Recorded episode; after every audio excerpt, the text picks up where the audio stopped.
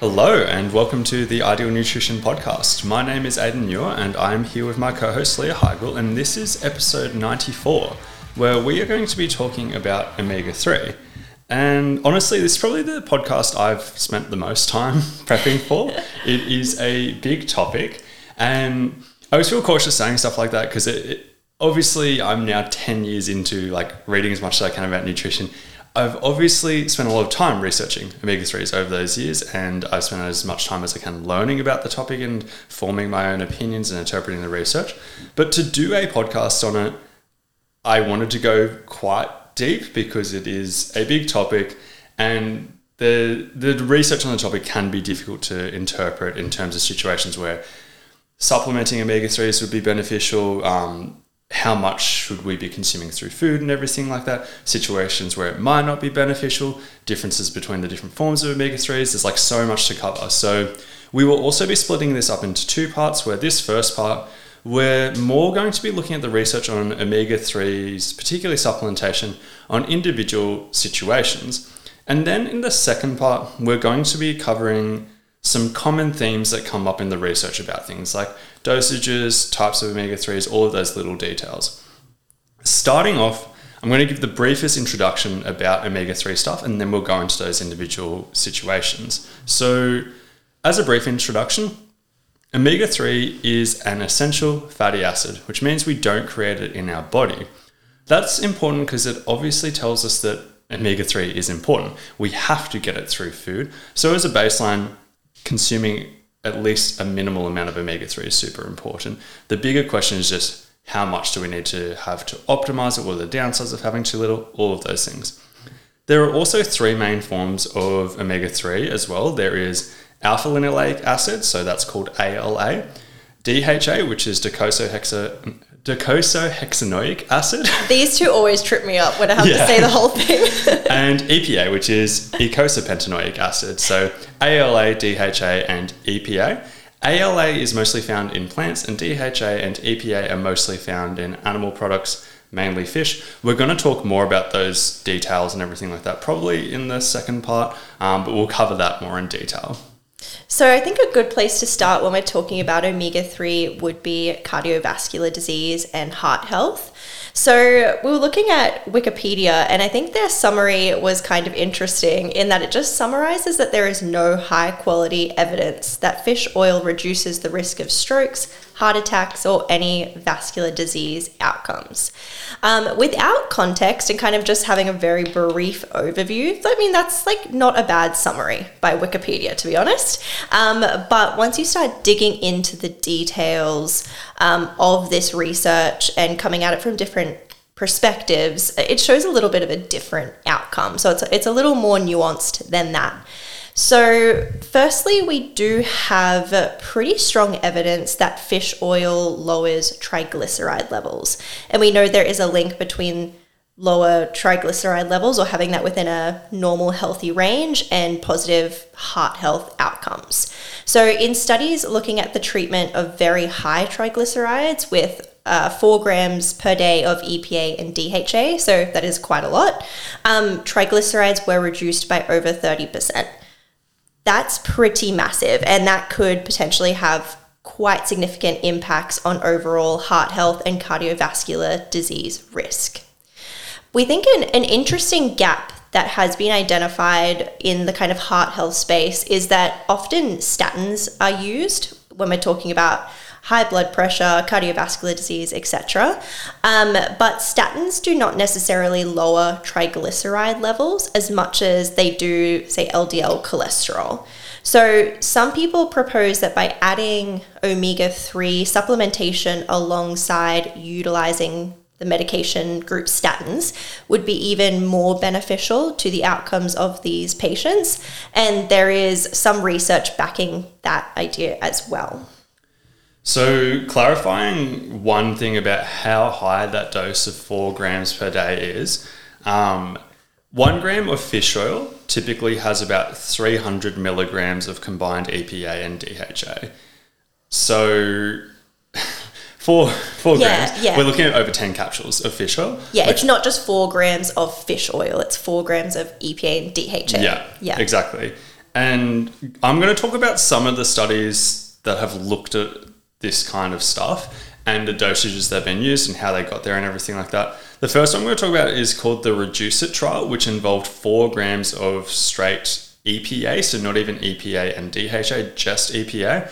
So once again, that's a, a really high dosage of that. Um, and it resulted in a twenty-five percent reduction in um, basically cardiovascular events over a five-year period in those who were also on statins and were at high risk.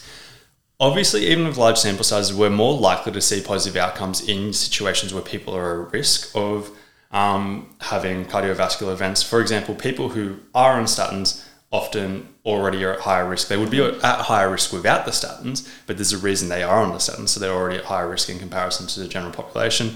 Another great example is the secondary prevention kind of situation. If somebody's already had a cardiovascular event, they're at higher risk than the average person of having a second one. So fish oil has been consistently been shown to be having benefits in those secondary prevention situations, um, which is why when we look at that Wikipedia analysis of being like, doesn't have clear evidence of helping with C V D risk, when you look at it through the right lens, at the yeah. right angle, you can find situations where it is a, a bit of a higher likelihood.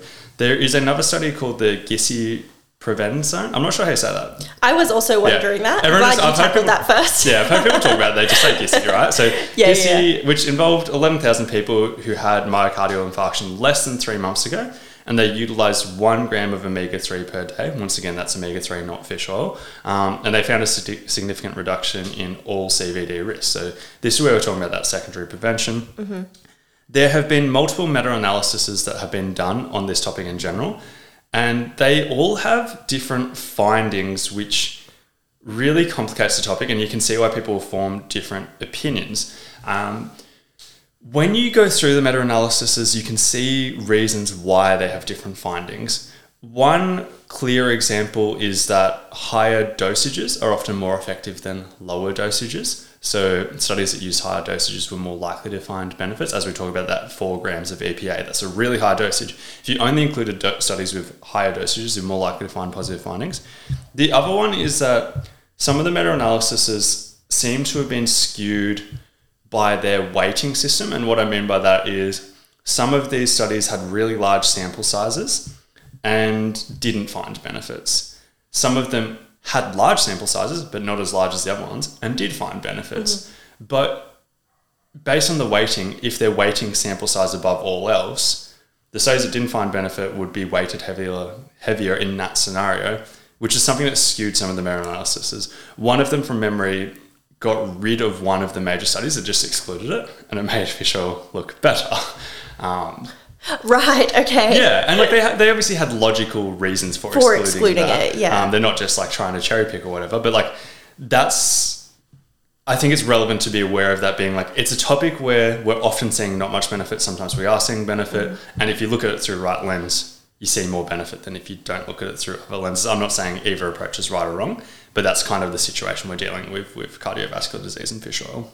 Yeah, I think like, I guess an overall summary is like, if I have a client that is at higher risk of heart complications, I'm going to recommend omega three. Yeah. So like in terms of an outcome and your recommendations, even though it's the research isn't super clear, I think it is strong enough for me as a dietitian to recommend it. Yeah. Like if we've got some research showing a twenty-five percent reduction in a secondary event kind of situation, and other research is showing zero, we're either at zero or at twenty, like it's yeah, somewhere. Or it's a benefit. Yeah, yeah. exactly. So yeah, and it's no it's one of those things that doesn't have necessarily a risk. Yes. So why not?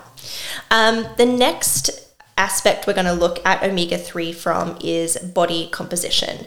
So the research on omega three and body composition is not overly promising. So definitely less promising than when we're looking at the heart health stuff. Most studies in this found no difference when they were looking at omega three supplementation and body composition outcomes. Some studies have found differences, but often it was only in like very specific portions of their overall sample size. Like some studies found only differences in men, some studies found only differences in women. So there wasn't like a common theme amongst the overall breadth of research that would be promising in terms of recommendations. Uh, there is a small amount of research indicating that omega three supplementation can help minimize muscle loss while immobilized after an injury or surgery. Um, I wouldn't read too much into that just yet, but it's also in terms of recommendations. If someone comes to me and goes, look, I'm injured, I'm an athlete, what can I do when I'm immobilized to kind of maintain my muscle mass? It's one of those things that I'll be like, look, the research isn't super clear on this, but again, it's like, well, what's the harm? Why don't we yeah. add this in if it's something that you are concerned about? Yeah, one hundred percent.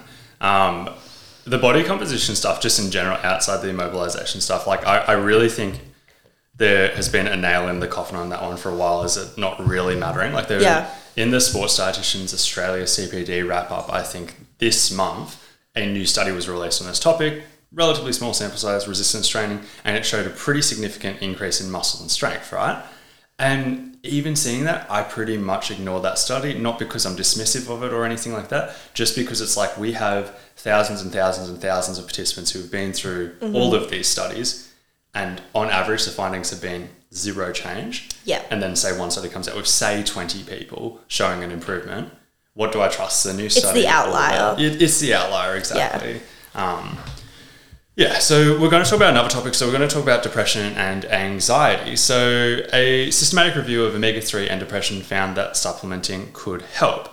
Specifically, as we also see in a lot of other areas, E P A helped a lot more than D H A. Um, the dosage they found to be beneficial was less than one grams total D H A and E P A, with E P A making up greater than sixty percent of the dosage. So this is a bit of a lower dosage than what we are seeing with the cardiovascular disease stuff. Um, but once again, there's a lot of thoughts and interpretations we can add onto this. This is why I say it's such a deep topic. For example, has there been a lot of research that's been done on higher dosages? Not really. There is some that exist, but there is not a lot with higher dosages. To the best of my knowledge, we haven't seen four grams of straight up E P A being studied. So how can we rule that out being better? At the moment, that research isn't really showing that, but it, it's another area to potentially look at. Um, researchers who have looked into this have also mentioned that it would be interesting to see more research on specific subgroups. For example, what if people have higher levels of inflammation? We know that fish oil can reduce inflammation. Will we see better benefits for um, depression and anxiety in those situations if we're measuring that at the baseline? And another way we could look at it is like, what if people have low low omega three intake at the start or low omega three levels at the start? Would they get more benefit than others? Um, that was on depression specifically, but a systematic review of omega three and anxiety also found benefits. They found the opposite. They found that greater than two grams per day had more benefits than less than two grams per day. So it's really hard to identify the dosages, but that is just a summary of what the research has shown so far. Moving on to the next topic, we're going to look at Alzheimer's. So I'm not going to spend too much time here because we can summarize this quite quickly. Um, but there is pretty solid evidence for omega three supplementation um, and helping with mild Alzheimer's at the onset of the condition. Um, A systematic review on the topic highlighted that there was inconsistent evidence in more advanced cases, though. So it seems to be more beneficial at the onset of the condition, more so when it's it's more advanced. Um, although I don't necessarily think it would be a bad thing to, as a recommendation, kind of across the board with this condition, or even if it's something that you know runs in your family and you are concerned about it, just ha- taking like a higher dose omega three supplement could be, you know, beneficial to perhaps preventing that condition from from coming to be. Talking about joint health now, there is a bit of a tier list, I would say, with joint health. So all causes of joint pain, there's always a cause. Going through this tier list, I'm going to start off with rheumatoid arthritis, which is where omega three really shines the most. Like we have really clear research that omega three helps with rheumatoid arthritis. How much does it help? Like it's not a game changer. Like it's not going to like... I, I, I'm always skeptical saying this, that it shines here, because it's like, what if somebody with rheumatoid arthritis listens to this and like, I'm going to take this, I still have pain. Yeah, yeah. Like, no, it's not magical, right? But it consistently helps. If you get a group of a thousand people with rheumatoid arthritis, omega three is going to help a large percentage of them, and it's going to help enough that you can measure the change. That doesn't mean it's solving everything, but it, it helps consistently. Um, the next tier will be osteoarthritis, so a different form of arthritis, a little bit more common form of arthritis. Omega three seems to help a little bit with pain. It seems to help a little bit with like morning stiffness and stuff like that. Once again, it's not... Not once again, this one's a little bit less clear, like it's not a game changer, but once again, if I did have osteoarthritis, I one hundred percent would be taking it because the mm-hmm. research seems to support that. Um, the next tier, I'm going to call tendons, ligaments, other random joint pains. Um, starting with tendons specifically, there is actually not much research on omega threes and tendons. This is an area that if you've listened for a while, you know I'm pretty interested in tendons, particularly tendinopathy. You love the soft tissue stuff. Yeah. And to the best of my knowledge, there's not like, there's not a, a, legit, a legitimate study on tendinopathy and omega three yet. Um, so it's speculative based on animal research, which is pretty positive, but I mostly ignore animal research when it comes to stuff like this for a variety of reasons, even if it's as simple as the differences in metabolism, but also the differences in rehab, like humans can do dumb stuff in rehab, whereas animals are less likely to. There's a lot of variables that go on. Um, but there's not much research on omega threes and tendons. But one study found that those with rotator cuff tears had way lower levels of omega three on a blood test than those without any rotator cuff issues. That's interesting. I wouldn't read too much into it, but it's something that's worth paying attention to. Um, another study, once again on rotator cuff rehab, found that supplementing one point five grams of E P A and one gram of D H A per day was linked with slightly improved outcomes. Another thing I wouldn't read into too much, but if we're looking at the small amount of research, it looks positive.